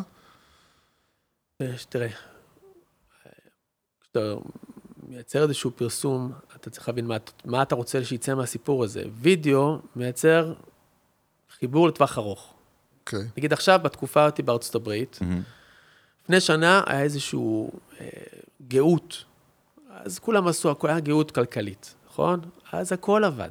לא משנה איפה זרקת משהו, נדבק. עכשיו, שכולם מצטמצמים רגע בתקציבים, אז בוחרים בפינצטה. אז אנשים עושים פחות וידאו, כי הם רוצים לראות זה יותר מהיר. וידאו בדרך כלל מיוחס יותר לברנד אווירנס, נכון. CPC יותר זול, views, זה, זה כאילו הגול. פחות לוחצים עליו, אתה לא, אתה לא מניח שום נכון. דבר, אתה אומר לאנשים, יצא לקסוס חדשה. כן. אבל אתה לא מצפה שמישהו מהווידאו הזה ילך לאתר של לקסוס ויירשם לנסיעת מבחן. כן. אבל אם עשית באנר, ואתה אומר, תלחץ פה, ורק בחודש הקרוב 10% הנחה, הלקסוס, אז אתה כבר מניע אותם לפעולה. אז נגיד בתקופה כזו, בתקופה של גאות, וידאו הוא אדיר. אה, בתקופה כמו עכשיו, שיש טיפה יותר שפל בתקציבים, זה לא שאין כלום, אבל אין אותו את הגאות המטורפת שהייתה קודם. כן. אז דיספליי עובד יותר טוב. כי אנשים מצפים... אתה אומר דיספליי, למה אתה מתכוון למאזינים שלנו? משהו שאתה ממש לוחץ עליו ומגיע ל-call to action, ממש, אתה ממלא טופס, אתה קונה משהו. סתם JPEG, סתם אד, כאילו. יכול להיות JPEG, תראה, אנחנו... באנר, מה? בפריון יש לנו חטיבה שנקראת אנדרטון. מה שהיא עושה זה את ה-high impact. היא עושה, אם נגיד באנר עולה, סתם ממוצע, לא יודע מה, דולר כן. CPM, אז הם מוכרים high impact ב-60 דולר CPM, אבל הוא ממש על כל האתר. אז אתה רואה עם כסה שעוברת על כל CNN מצד אה, לצד, והיה כתוב רק בהום דיפו ו-60 אחוז, ואז זה גם דיספליי, פשוט הוא, הוא הפרימיום של הדיספליי. אז גם בתוך דיספליי אתה יכול להזיז מישהו למכירה, ממש לקנות, אה, ואתה לא חייב לעשות רק את הקומודיטי הזה של ה-GDL. הבייסיק, כן. תראה, המותג שאני הכי הכי, אני מדבר עליו שני פרקים אחרונים, מרתק אה, אותי. אתה אוכל את הראש שלו, אבל זה מעניין. אני מרתק, תקשיב, אני פשוט, טימו, אני אומר לך, אני משוגע עליהם. יצא לך כאילו- להכיר? לא. אז- בתור, בתור... אבל אתה צריך כאילו- להסביר, אתה מתחיל לזרוק, מספר לו. ככל שעובר הזמן ואני מתעמק בהם יותר, אני אומר, תקשיב, הם פיצחו משהו מטורף. אבל טימ- תזכיר למי ששומע טימו זה בעצם. האלי זה מתחרה אקספרס לאלי החדש, אקספרס. אוקיי? הכתום הזה. כן, כן. הכתום הזה. הם, הם, הם uh, התחילו בעצם לפני שנה, אפילו פחות, והם באו ואמרו, אנחנו, קודם כל הם, הם, הם ברחו כאילו מהקטע הסיני. זאת אומרת, כולם ברור להם שהמוצרים מיוצרים בסין וזה, אבל הם הלכו, פתחו headquarters בבוסטון, וכאילו פחות קטע של סין, אבל הם עובדים, אבל אתה ברור לך שזה סיני. אבל מה שהם עשו, הם הפכו את כל הקטע של, ה, של הקנייה... ה content marketing שלהם. ל experience בידורי. זאת אומרת, אתה, אתה, קודם כל הם נכנסו מההתחלה עם אינפלואנסרים. כאילו, אתה תיכנס ליוטיוב, תראה טימו reviews, תראה מאות אינפלואנסרים שעושים reviews כאילו למוצרים שהם קנו בטימו. עכשיו, הם, אה, הם אה, גם בניגוד לאלי אקספרס, עושים באמת מיפוי של כל המוצרים הזבל, זאת אומרת, הם, הם ממש משתדלים אה, להתרכז ולנפות ולהחזיק מוצרים שהם באמת, כאילו, לא, הלקוח לא יתאכזב כשהוא קונה אותם. אבל אני אומר לך, הם הופכים את הכל, לק... כן. אתה פשוט, אתה, זה כמו קזינו, זה כמו להיכנס לקזינו, אומר, יש משהו הם- הם מאוד ב experience שם. עשו את זה משהו מאוד מאוד- gamified, וגם, ממש דיברנו עליהם באמת פרק אחרון אחרי חוויה של יוסי, והוא גם בצורה פסיכוטית, מתחיל לשלוח לי באמצע השבוע בוואטסאפ, והוא לא עשה את זה בחיים, כל מיני, תראה, הזמנתי את זה, תראה מה הגיע אליי. עכשיו, זה- לא האופי תקשיב, שלו, הם- הם הם גורמים לך תקשיב, באופן הם- מאוד... זה אה, unboxing. הם, הם מביאים לך, קודם כל, לא, יוסי, לא המשלוח מגיע יוסי, כאילו לא יותר ש- מהר זה מאמזון. לא דרשה, אבל על מבין? טימו כל מיני- עכשיו, בוא. לא, אני אגיד לך, יש, כי הרי, הרי כן. marketplaces כן. ו e-commerce וזה, יש מלא, כאילו, זה לא... אה, וכאילו מישהו בתוך שנה, אני אומר לך, זה כאילו כולם מדברים עליהם. אז, אז, אני, אז גם סיכמנו, אני אתן לך איזה רקע, פה שווה, שווה שתסתכלו על החברה הזאת, היא מרתקת, כי קודם כל אחת החברות הכי צומחות בעולם ב-revenue. הם נותנים fight לאלי אקספרס ולאמזון ביחד משני הצדדים, כי זה brand מאוד ספציפי וזה ב positioning מקום אחר, והם הפכו להיות כאילו- האפליקציה הכי מורדת כאילו, גם- גם- גם- גם בפלייסטור. שתבין, הסלוגן שלהם כן. זה כאילו, תרגיש כמו ביליונר. כי אתה כאילו כן. נכנס לשם, אתה יכול לקנות הכל, מה? כי הכל זה כאילו דיברנו, גרושים. ניתחנו, מה שמעניין גם צריכים לעשות reduction לעלויות של 50 אחוז, עם איזושהי מכניקה מאוד מעניינת. אבל בסדר, יוסי, למה? לא, כאילו, ב- אז בוא- הנקודה בוא- היא, בוא נחזיר הנקודה לאורח היא, את ה... הנקודה היא כן. שאתה, את- ש- כאילו, מה, מה אני כאילו השגתי מכל זה? את החשיבות של האקספיריאנס. זאת אומרת, כמה בעצם חשוב היום ל- ללקוח שיש לו ממך, שהוא יקבל ממך איזושהי חוויה. זה כבר לא הקטע, נגיד של אמזון, שזה מאוד מאוד, אתה יודע, אתה בא, מזמין, אתה מקבל את זה, הכל מאוד יעיל, מאוד מסודר, יש פה משהו שאני כבר, אני רוצה, אני רוצה בסדר. להרגיש גם כן. איזשהו משהו זה- מעבר. זה נחמד וזה, אבל כשאתה מדבר עם טל והוא מתעסק לך בסוף עם, אני לא יודע, מאות אלפי מיליונים של אדברטייזר, של כאילו לא. ברנדים, שעכשיו אנחנו מסתכלים, בסדר, אני מבין, יוסי, אתה מכור לא לטימו. מבין כלום, כל- אתה, כל אתה, פה זה... כזה, אתה כזה שטחי, שאתה אתה לא, אתה פשוט לא מבין שטחי. את ה... זה. בוא בוא נתקדם רגע, כי אבל זה לא זמננו יתקדם, זה בדיוק זה. מה? זה בדיוק מה זה. השאלה? יש לך שאלה? אני, אתה יכול לשאול אותה יש כבר? פה בן אדם מכובד. אולי אני רוצה טל מבין לקבל אותך, ממנו, נכון. אני רוצה לקבל כן. ממנו את את התובנות שלו. ננסה אותם, כן? יאללה. בוא, כן, בוא בשביל האנשים היותר חלשים. אה, נו, נו. להבין. נו. יש פה מותג שעשה את מה שעושים מיליון אחרים, והוא מצליח בזמן קצר, דרך באמת מה שאני רואה, כסוג של חוויה, החוויית, חוויית קנייה, שימוש, זאת אומרת, בזמן שאפילו אני רואה כבר דיונים בישראל על אתרי e-commerce בישראל שנסגרים. אתה מבין? גדולים דיברנו שנסגרים, אומרים כולם, אתה כבר כולם מתחילים אה, לדבר, עזריאלי. כאילו, אה, תראה, זה לא עובד, העסק לא עובד, והנה, אתה רואה, כאילו, מותג נכנס, תוך שנה, בום, כאילו, שורף את העולם. זאת אומרת, יש משהו שבסופו של דבר הלקוח, בן אדם, לא הלקוח, הבן אדם היום, זקוק לו. ונראה לי שזה אז עדיין יש חוויה, שאלה, אבל משהו. יוסי, יש שאלה, לטל, תן באמת. לי לדבר איתו. אתה מדבר תן מלא זמן תן לי- כבר, תן לי בוא לדבר נתקדם, איתו, נו. אנחנו מבינים אחד את השני. בוא, זה אתה אומר. בוא נראה. תראה, אני, אני חושב כן. שבסוף זה הכל מתחבר אחד לשני, נכון? כן. לחיבור הרגשי הזה.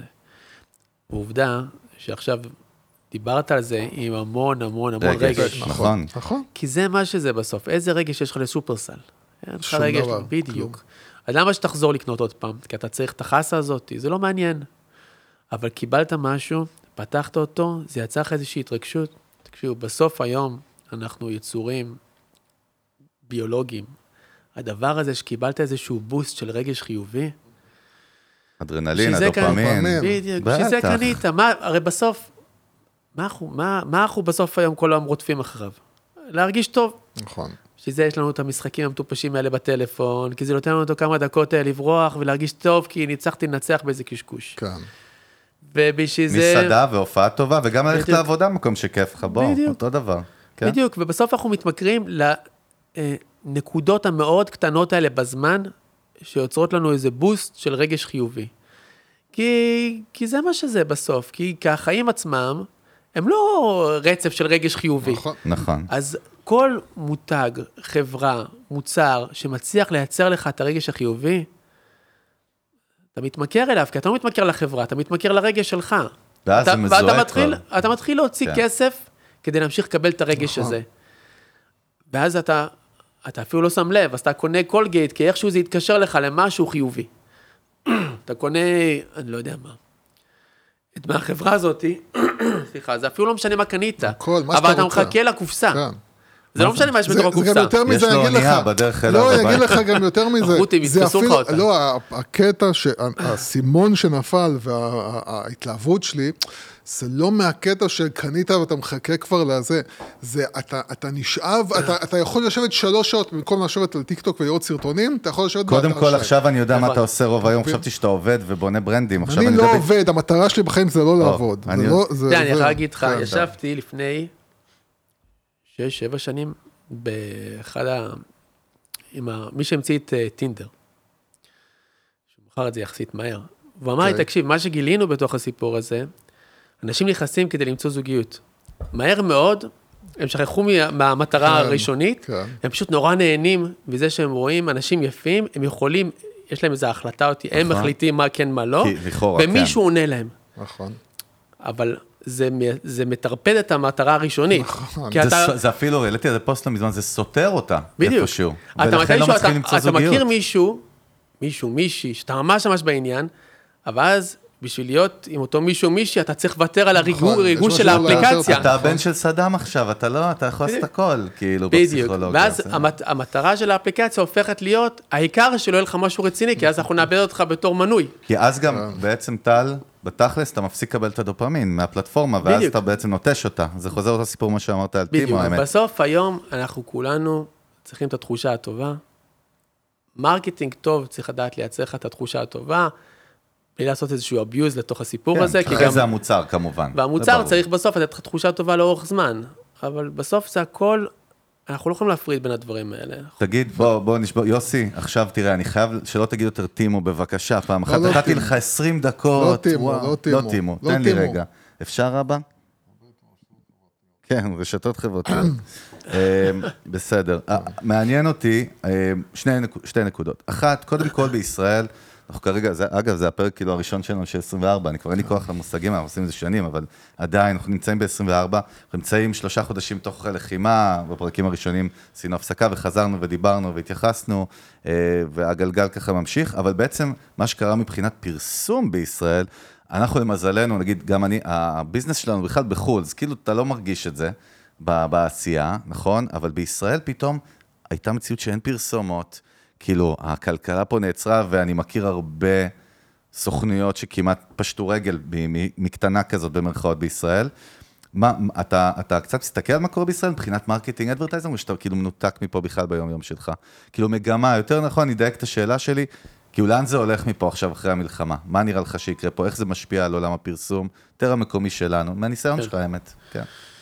אני יכול להגיד לכם את זה, איך אני רואה את זה מהצד, אבל כן, כן. כמובן שפרן, אין לה, אין לה עסקים אני יודע. בישראל, כי זה לא השוק שלנו, אבל אה, אני חושב שזה מעניין לראות מה, מה קורה פה באמת, שבחודשיים הראשונים אף אחד לא עשה פרסום בכלל. מטורף. כי הוא פחד שזה אני בחיים יקושר שלי לא למשהו ראיתי דבר. כזה.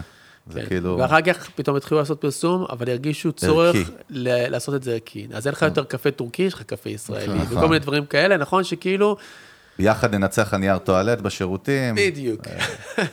סיפור בדיוק, ואז. פתאום אתה מרגיש שאם אתה שותה את הקפה הישראלי ואתה משתמש בנייר טואלט של הביחד ננצח, כאילו תרמת למאמץ. כן. שזה עוד פעם איזשהו שימוש במשהו רגשי בשביל נייר טואלט, נכון? אבל החיבורים הרגשיים האלה עושים את הכל בסוף. תראו, לצערי, אני לא חושב שהדבר הזה, המלחמה אותי, המצב החדש הזה לא ייגמר בקרוב. זה מצב כן. חדש, אני חושב שהוא. אנחנו חצי שנה לתוך, אה, עוד חצי שנה נראה את הסיפור הזה, אנחנו לא נצא מזה, וגם כשנצא מזה, אני לא יודע איך נצא מזה, מה יהיה אחר כך. ואם אנחנו רגע נחזור לעולם הקטן שלנו של שיווק, מותגים יצטרכו להתאים את עצמם, אין מה לעשות, הם יצטרכו להבין שישפטו אותם בחומרה אם הם ישכחו את המצב.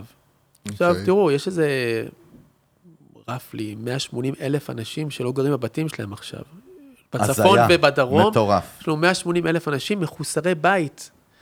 אה, יש לנו ערים נטושות, כן, ליטרלי בישראל. כן, כן, ערים נטושות. שאני כאילו, אתה יודע, זה מחלחל לכל דבר. אה, זה בתי עסק, זה אנשים שהם בכלל לא ב state of mind לקנות שום דבר, זה כן. בכלל לא משנה מה המצב הכלכלי שלהם, זה כאילו, אתה, אתה גר בתוך אה, חדר של מלון, אתה תקנה עכשיו משהו, מה, מה. תקנה? אה, אנשים רוצים לצאת לחופש, לאן הם יצאו לחופש? הבתי מלון זה למפונים, כן. והצימרים אה, ובחו"ל נטושים, וכאילו, כולם רוצים לרצוח אותנו. ואפילו טיסות, אין לך, יש לך רק אל על, רק שוב, אל על. שוב, אז אתה אומר המחירים שיש עלו כי יש לך רק חברה אחת. אתה אומר שיש פה כאילו shifting, זאת אומרת שאנחנו איבדנו, נסתכל על זה שנייה בצורה צינית, אנחנו איבדנו גם חלק מהלקוחות שלנו, שכרגע אנחנו לא יכולים להתייחס אליהם. חושב שכרגע, אני אגיד את זה בזהירות, אבל אה, כ- כעם, אולי איבדנו קצת את החשק לקנות. כן. כי, כי זה קצת מרגיש... אה, נכון, זה נכון. נכון. בדיוק, במה אנחנו מתעסקים, כאילו. כן. מה שהיינו קודם אה, יכולים לעשות הרבה יותר בנחת, עכשיו אנחנו מרגישים כבדים איתו.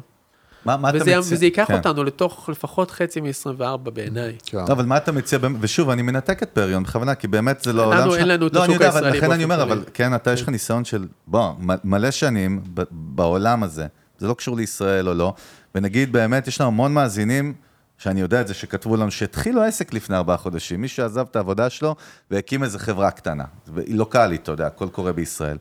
מה, מה היית ממליץ, marketing wise, כאילו על מה להסתכל יותר, אני יודע שאי אפשר לקחת אחריות, אני יודע לגמרי, טל, אבל כן. כמה נקודות מהניסיון שלך, מה היית ממליץ להסתכל בשנה הקרובה, בגלל האי-ודאות?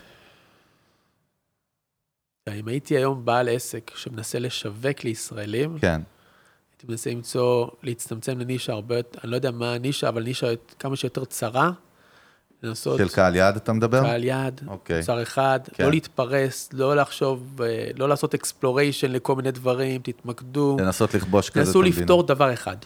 אני תמיד אומר שגם בחברות שאנחנו, גם אני כ, כמשקיע פרטי, שמשקיע בכל מיני סטארט-אפים, וגם כס- כפריון, אתם אומרים, כי כל חברה שמנסה לפתור יותר מדבר אחד, שהיא צריכה שהרבה דברים ייכנסו למקום, הסיכויים שלה להצליח הם קטנים.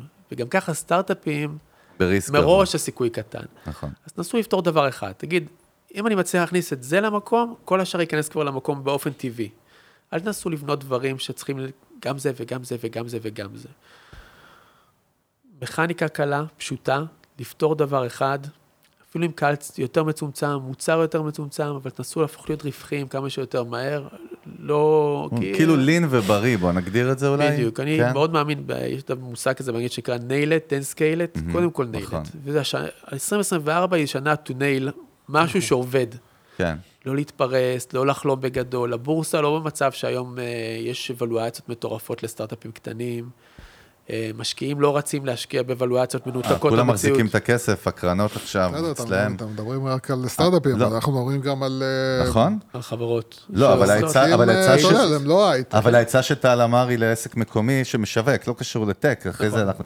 ואגב, נפגשתי שבוע שעבר, עם, סיפרתי לך, עם חבר טוב שלנו, שחברה מאוד מצליחה בעולם, והוא מאוד עודד אותי. אמר לי, תקשיב, הכלכלה שלנו עם כל הטירוף במצב טוב, ויהיה עוד שנה, שנתיים, שלוש, שאנחנו נהיה במצב מדהים.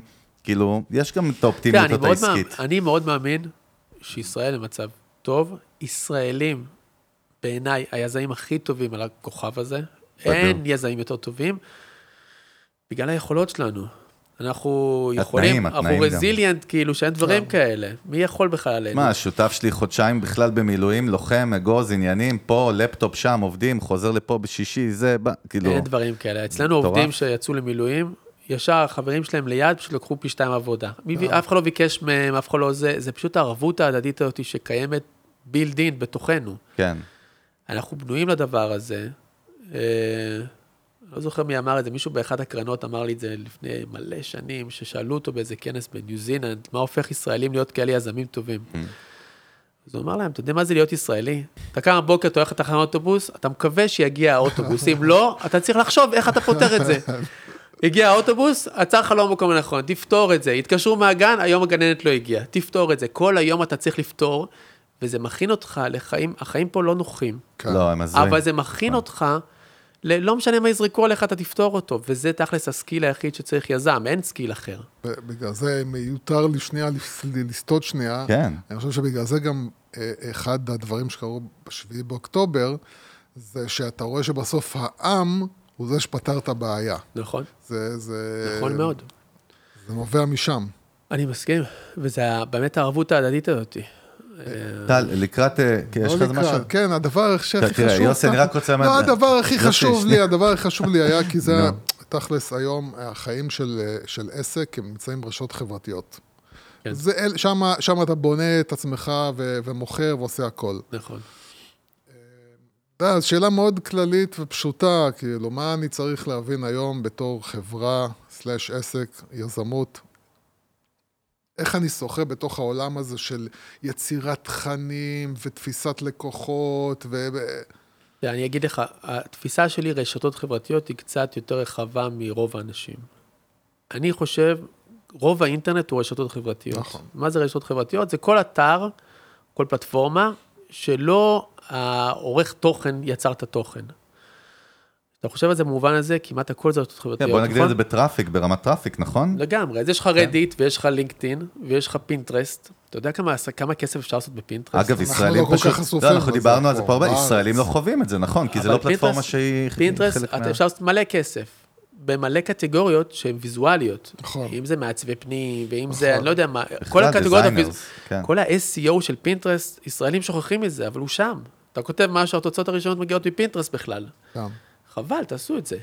אה, יש מלא מלא פלטפורמות מעבר ל- לדברים הפשוטים, אינסטגרם וטיקטוק. וזה, אז כן. זה, זה הסטנדרטי, בסדר, שם יש מלא דברים לעשות, בטח עם AI לייצר יותר תוכן, להפוך תוכן להיות יותר, ב- יותר סקלבילי, אבל כל דבר הוא רשת חברתית, ואפשר לרוץ על מלא דברים, וברשתות חברתיות אוטומציה עובדת הכי טוב. כן. זאת אומרת, אתה, מה, שם זה עובד בסקיילים של תוכן. כאילו, אם נסתכל, על, וריאציות. אם נסתכל על Pinterest ו Reddit, אלה שני דברים סופר חזקים בארצות הברית, שפה כאילו אנחנו לא נוגעים בהם. Pinterest חזק מאוד בישראל, אנשים לא שמים לב לזה. בישראל? באמת? מאוד חזק כן. בישראל. למה? אה, כאילו, אני לא, לא, לא, לא שומע זה. הוא- ויזואלי. שם. הוא ויזואלי, אתה יכול לפרסם, אתה יכול לעשות הולכים SEO בדרך כלל. ל Pinterest, אתה אני יכול יודע, נגיד, לפרסם לקבל השראה. בתור ישראלי אתה יכול לפרסם שם? באמת שלא ניסיתי, אבל אה, אבל אנחנו אתה יכול כ- לשים אנחנו שם מפרסמים. שם בארצות הברית. כן, ארצות כן. הברית ודאי. אבל יש מלא traffic בישראל מ Pinterest. לא, הוא לא קטן. כן. Reddit הוא באמת יותר אמריקאי. מי שמשווק בארצות הברית, אני חושב שכדאי לו להסתכל על Reddit, הוא מאוד מאוד מעניין. שם ה- brand safety צריך באמת לשים לב אליו, כי כן, נכון. הדיונים לפעמים עפים לכל הכיוונים, וצריך זה להיזהר. רמת בלוג, אז כן, כן, מבנה הוא, שונה. הוא קשוח. אה, LinkedIn, אני חושב שאם יש לך מוצר, יש מלא מוצרים שאפשר לדחוף ב LinkedIn, וישראלים לא, לא דוחפים הרבה ב LinkedIn. לדעתי המדיה בישראל תהיה יותר זולה. אני, אנחנו רואים עכשיו כבר, יש איזושהי נהירה, מגמה מגניבה. אני, אני כאילו חי בלינקדאין כבר באמת שנים, זה, קודם כל יש שם כמ- כמעט מיליארד יוזרים, זה משוגע, אבל ברור שזה יותר עסקי, אבל כאילו יש עכשיו איזושהי נהירה בגלל מה שקורה עם אילון מאסק וטוויטר ואקס, הבנתי, יש נהירה שמפרסמים עכשיו ללינקדאין, אבל ממה שאני שומע מחברים, וגם ניסיתי בעבר, חברים דווקא לא בארץ, כאילו המחירים שהפרסום באד, אד כאילו, באד סיסטם שלהם, מאוד מאוד יקר, עם ROI מאוד נמוך. בארצות הברית. בלינקדין, אבל אולי בישראל לא, כי אין הרבה מפרסמים. גם יכול להיות, נכון, אוקיינוס אבל כחול, אבל אתה אומר. כשתחשוב על זה, כן. זה נכון שלינקדאין היא כאילו פלטפורמה עסקית. אבל היא לא, לא... אבל אבל בסוף- לא. כן. אבל בסוף היום, מה יש זה לך שם? סושיאל מדיה לא, פלטפורם, יש לך חד סוציו-דמוגרפי בינוני גבוה. נכון? כי בסוף מי שנמצא שם, נכון. זה הייטקיסטים. בישראל בטוח. אה, כן, אם יש לך מוצר כבר לבינוני. גבוה, נכון, לינקדאין נכון, זה נכון. הפלטפורמה שלך. אגב, אני יכול להגיד לך שבארצות הברית, ודאי שזה לא רק הייטקיסטים, הרי תרבותית, יש לך גם producers, וכל מי שיש לו business, כבר כן, הבין גם שזה בארצות המקום הברית- להיות. גם בארצות הברית סטארט-אפ לא מתייחס רק להייטק. נכון? כן. בארצות נכון? הברית סטארט-אפים קוראים לכל מי ש... נכון. החברה. אמ, יוסי, אתה, אני יודע, אני יודע, אתה באגו, אתה צריך שכל השאלות הטובות יצאו ממך. אכלנו קורה את החיה. אכלנו אותך, אכלנו את לא- המפלצת. כן. בוא נדבר דווקא משהו שאתה הכי אוהב, באמת, עוד מעט לקראת סיום. לקראת סיום. אי אפשר להתעלם, אי אפשר להתעלם מהמיל המושג שאתה אוהב, כן. מה לעשות, אנחנו מדברים על AI בלי סוף, אנחנו חווים את זה אנחנו כיזמים, בטכנולוגיות שאנחנו משתמשים, לומדים בלה בלה בלה, בסדר. טל, מה- איך אתה רואה את המהפכה הזאת שהיא כבר חד משמעית כבר קורית, זה בומרי אפילו להגיד, אני מרגיש כמו איזה מי שרואה את האינטרנט ב-99, כן. הצלחתי להוריד אה, JPEG בדקה ולא בשעה. אה, אבל. אבל, אבל באמת, כאילו, זה טס מיום ליום. אני רק רוצה להגיד לכם משהו.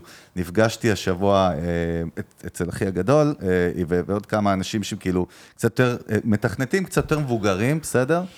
וראיתי עד כמה השיחה, הם כאילו לא שם.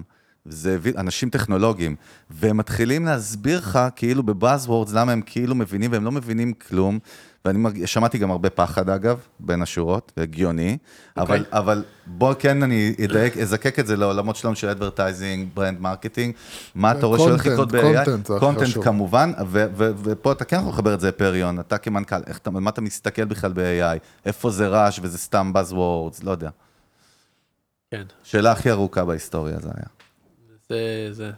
ולא, ואין לה שום, אה. הייתי יכול לזקק אותה, סליחה. כן. תראו, אני חושב שבסוף צריך להפריד בין טכנולוגיה לבין אפליקיישן לטכנולוגיה, כן, נכון? יישומים. כי בסוף, כן. מה זה משנה הטכנולוגיה? הטכנולוגיה היא לא מעניינת. לפני שעבדתי היפריון, היה לי חברה לטכנולוגיה, טכנולוגיה אמיתית של בלוקצ'יין. כן, כי זה מדליק אותי טכנולוגיה, אני אוהב טכנולוגיה. כן. אבל, ואז שמעת כמה מסביב, אנשים עושים קשקוש ורבע על בלוקצ'יין ועושים וואי, וואי, כסף, כמה גיוסים גם. זה הוריד לי את כל החשק. כן. בסוף, AI כבאזוורד הוא לא אומר כלום, כמו שמחשבים כבאזוורד לא אומר כלום. כמו שאנשים בשנת, אה, לא יודע מה, סוף שנות ה-80, תחילת שנות ה-90, אמרו, בוא'נה, יש אינטרנט, אינטרנט זה העתיד. זה נכון, אבל אם אין לך, אבל ג'ף בזוס הצליח לעשות מזה משהו טוב, ווואלה, Netscape לא הצליחו לעשות מזה משהו טוב, אפילו שזה... בסדר. לא כל אחד שמבין מה זה שיש אינטרנט, עושה עם זה משהו טוב. בפריון באופן כללי, אני רק אגיד שנגיד SimilarWeb, אנחנו מה הרמנו אותו? עם Machine Learning. כן, מה זה Machine נכון. Learning? זה הגרסה היותר אחורה של כן. AI, נכון, נכון? בלי Machine Learning אי אפשר לנתח כל כך הרבה data, אין דרך. פריון אנחנו עושים את זה כבר שנים על שנים על שנים, פשוט לא אמרנו AI, כי אף אחד זה לא היה מגניב. אבל תכל'ס, יש לנו מעבדת AI כבר יותר משנתיים, שנתיים וחצי אולי. כאילו in-house. in-house, כמעט שלוש שנים אפילו, ואנחנו כבר הוצאנו שני מוצרים של AI, pure AI. פשוט לא אמרנו AI, כי מי, מה, למי היה אכפת. הוצאנו את SORT, SORT הוא מוצר שלא צריך cookies לפרסום, אוקיי. שזה מגניב לאללה. מגניב. הוא פשוט עובד, והוא עובד פי שלוש יותר טוב מ cookies, כי פשוט cookies עובד גרוע. אה, אבל הוא מוצר ממש ממש מגניב ומבוסס AI. ולפני חודשיים או שלושה, השקנו מוצר חדש שנקרא Wave, שהוא פרסומות לאודיו, תכלס, וואלה. פודקאסטים ו Spotify וכאלה. ומה שמגניב, בגלל שאנחנו עובדים המון retail, כל מיני Target ו Macy's ו Albertsons וכל מיני כאלה, Albertsons זה, זה הרשת השנייה בגודלה בארצות הברית לסופרים. אז אנחנו עובדים כאילו איתם. אחרי Walmart? או אה, אני לא זוכר לא מי משנה, אני- אוקיי. כן, אבל יש לו עוד הכי הרבה סופרים בארצות הברית, השני בגודלו. אז איך שאתה עובד איתו, אתה מקבל את כל ה database של כל המוצרים, כל המבצעים, לוקאלית. אז לצורך העניין, אם יש מבצע על אבוקדו ב-99 סנט בניו ג'רזי, במנהטן אין את המבצע הזה. זה לא, זה הכל לוקאלי. כן. וכשאתה עובד עם חברה שהיא פרוסה על כל כך הרבה states, אז אתה צריך להתחיל לעשות התאמות. ובלי Machine Learning ו-AI אתה לא יכול לעשות את זה. אז מה עשינו? לקחנו את כל המבצעים שלהם, נתנו, יש לנו משהו שהוא קצת כמו ChatGPT, והוא בתכלס, הוא כותב את ה script של הפרסומות אודיו, ואחר כך הוא מקליט אותם. הוא עושה voice over כאילו? הוא עושה voice over, שאם אתם מצליחים לנחש שהוא כן, לא כן. בן אדם, לא, כן, אין סיכוי. זה נשמע בן אדם, אתה אפילו בוחר לו את הטונציה. נכון. אתה רוצה. טונציה של פרסומת רדיו, טונציה של אה, סרט אה, קונג פו, מה שאתה רוצה. ויותר מזה, יש לנו עכשיו אלמנט שאנחנו מכניסים, שאם למותג עצמו יש איזשהו אינפלואנסר, אנחנו דוגמים את הקול שלו, והוא מקליט את כל הפרסומות זה ה-next לאבוקדו. level, זהו, זה מגניב, זה מגניב. וזה אנחנו עושים, זה השקנו אותו עכשיו, נקרא Wave. מדהים, עובד? עובד מדהים. מעניין, אגב, קודם כל נשמע מגניב לאללה. בהקשר של פודקאסטים, לא, אנחנו פודקאסטרים בלי קשר, אבל כאילו, אני יותר דחפתי את יוסי, תמיד אמרתי לו, תשמע, זה הדבר הבא, זה הולך להיות גדול. אני מרגיש כאילו עכשיו בעולם יש איזה, דיק- כאילו זה לא התפוצץ כמו ש... פודקאסטים? כן, בכלל כתעשייה, הרי אתם מסתכלים על זה כאקוסיסטם, נכון? זה דומיין שאתם עכשיו, או ורטיקל יותר נכון. נכון שאתם מפרסמים בו גם? כן. בארצות, אתה, אתה כאילו מסתכל קצת, ארצות הברית, מגמות וזה, מה קורה בתעשייה הזאת? תראה, הפרסום, אני לא מסתכל על הפודקאסטים עצמם, כי אני רק בחלק של נכון, הפרסום. נכון, של מהזווית שלך אני מתכוון. התקציבי פרסום באודיו, כן. בארצות הברית, כן. דיגיטל אודיו, בעלייה מתמדת. אוקיי, זו- זאת השאלה. אז הם היו, השנה ב-2023 היה כמעט 6.8 מיליארד דולר בפרסומות אודיו, זה פסיכי, אוקיי. וזה עולה. עכשיו, תראה, אנחנו התחברנו עכשיו, התחברנו לספוטיפיי, התחברנו לכל הדברים האלה, אנחנו עושים את זה פרוגרמטי. נכון. עדיין חלק גדול מהפרסומות האלה זה שמישהו יבוא אליכם ספונסר ויגיד, תגידו משהו, כן. משהו, עדיין הספונסר שיפ הוא לא קטן, אבל לאט לאט זה יעבור לפרוגרמטי. עכשיו, למה אני חושב ש-out of home, פרסומות מחוץ לבית ופודקאסטים, הולך להיות הדבר הכי גדול? כי בקורונה אנשים היו תקועים בתוך הבית, ולאנשים קצת נמאס. ואנחנו רואים במגמה שאנשים עכשיו קונים יותר בחנויות פיזיות מאשר בחנויות אונליין. כאילו. בדיוק. כן, אפילו, מעניין. בת, אפילו בטארגט או וולמארט, הם יותר רוצים ללכת לחנות עצמה ולקנות, מעניין. מאשר להזמין הביתה. עכשיו, אנחנו רוצים למצוא אותם בדרך. כשהם נוסעים בדרך, הם שומעים פודקאסט נכון. או מוזיקה, נכון. והם רואים שלטים, והם מגיעים לחניון של הקניון והם רואים שלטים, והם נכנסים לתוך החנות והם רואים אה, מסכים. אנחנו רוצים את כל החוויה הזאת כדי שיקנו בסוף את המוצרים ש- שהלקוחות שלנו. פודקאסט ומוזיקה הם, הם חלק מהותי מהיציאה שלך מהבית.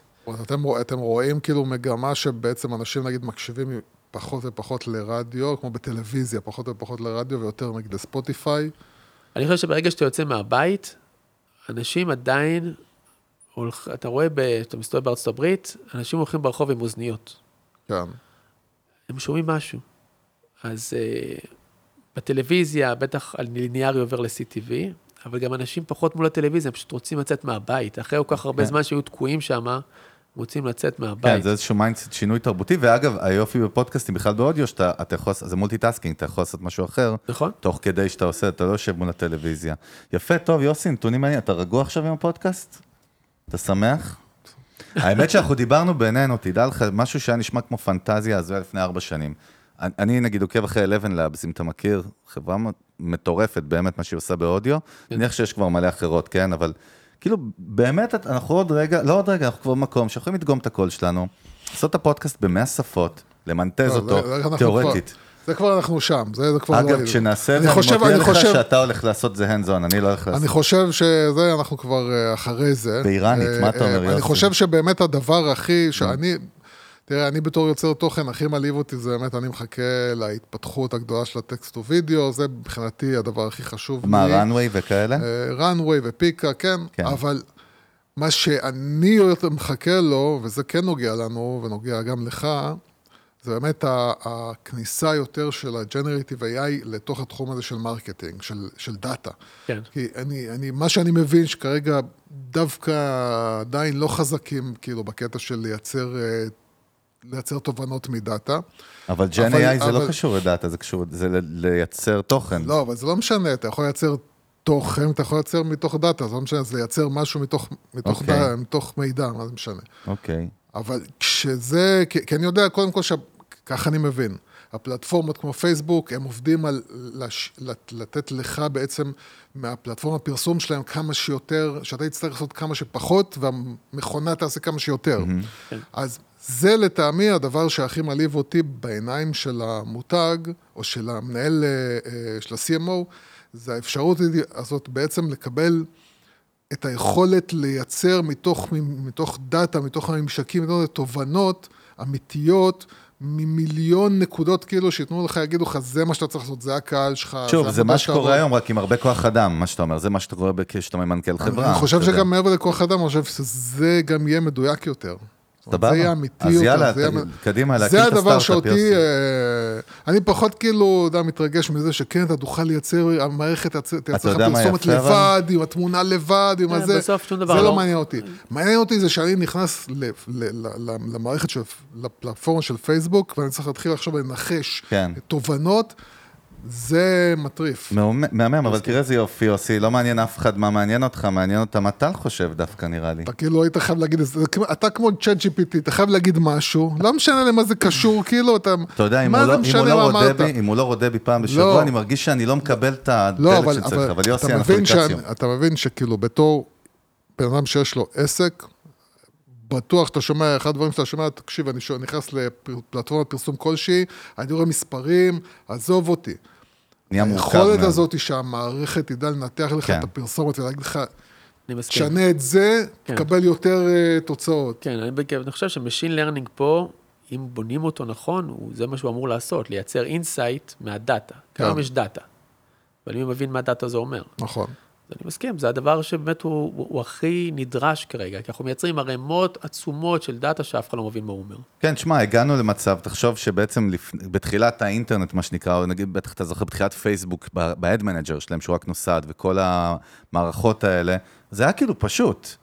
הרעיון היה להנגיש את זה, נכון? לכל יזם, כל בן אדם כדור הארץ שרוצה לפרסם. נכון. ופתאום זה נהיה מקצוע על מקצוע, ו performance, ו performance marketing, ואנליסט, ועניינים, וזה, ו... כן. זה נהיה עולם. אבל בסדר, אז אנחנו לא, חוזרים... העולמות ל- האלה משתנים כל הזמן. מה, כן.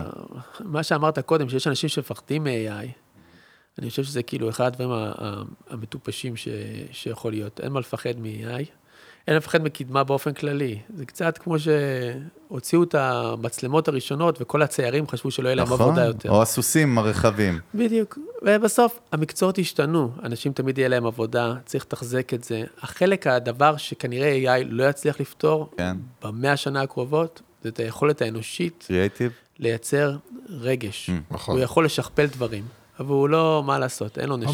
אין לו את אנשים- הדבר זה- הזה. זה המקצוע שלנו. אנשים כמוני, זה, אה, אנחנו, אנחנו. מתרגשים, כי אנשים קריאטיביים מתרגשים כן. לקראת האפשרות לקבל כל כך הרבה כלים ביד, ואנשים שלצערי, שעוסקים ב-0, 1, 0, 1, 0, 1, אני חושב שהם, אני, זאת אומרת, אני מבין למה הם מודאגים. אבל זה בס- נכון, כי אתה בסוף בנאי, אתה בונה משהו, ו- ו- בסדר, אבל בסדר, אבל יהיה מקצועות אחרים, כמו שאתה אומר. הבנייה הזאת תהפוך להיות בנייה של משהו אחר. כולם יחזרו אה, ל brick and mortar, יפתחו חנויות של בגדים יד שנייה. פרחים, ב... טל, יקירי, קודם כל, תודה רבה. היה לנו. כיף, אני חושב שהיה פה יוסי המון value. יוסי, יוסי, היה פה value? כן. יופי, כן, זה הכי יפה שתוציא ממנו. אה, אבל באמת תודה רבה, תנו בראש. מה אני אגיד לך, אתם כבר נסח... אתם נס- לא אמרנו לך, אתם נסחרים, נכון? ב... אנחנו נסחרים, ב... אנחנו dually, גם בישראל וגם בנאסד"ק. אה, כן, מה שנקרא, תמיד יש לאן לשאוף עוד אה, למעלה.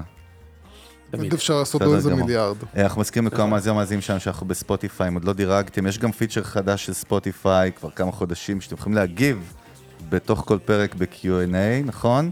וכבר מגיבים לנו וזה נחמד, ואנחנו באפל ואנחנו ביוטיוב, בלה בלה בלה, בכל מקום. קבוצת המנגל בפייסבוק, אלפי מוחות מטובי אה, בנינו ובנותינו טובי- בעולם טובי השיווק, השיווק. נמצאים שם. כמובן, אני בלינקדאין, תעקבו אחרי אחרי יוסי, לעולם לא לעקוב, לעולם לא. כן, אל תטריד אותי לעולם לא. רק אותי. כמובן, כל הפרטים שלנו אתם רוצים לכתוב לנו על פרקים או אנשים מעניינים שבא לכם שיבואו, יש פה ב description של הפרק. היינו פה, שתהיה שנה טובה ושקטה לכולנו. תודה, טל. תודה רבה, אמן, שנה אמן. טובה. ביי.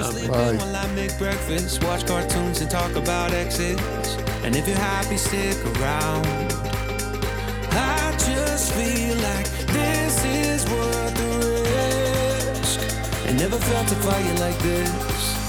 If I told you I was ready right this minute, do you think that it would turn you on? Just feel like you need to know. If I told you I was ready right this minute, would you just run off and tell someone? I just feel like you need to know. Right here, right now, we're running out of things to talk about.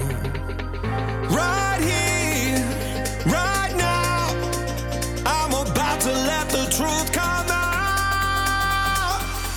If I told you I was ready right this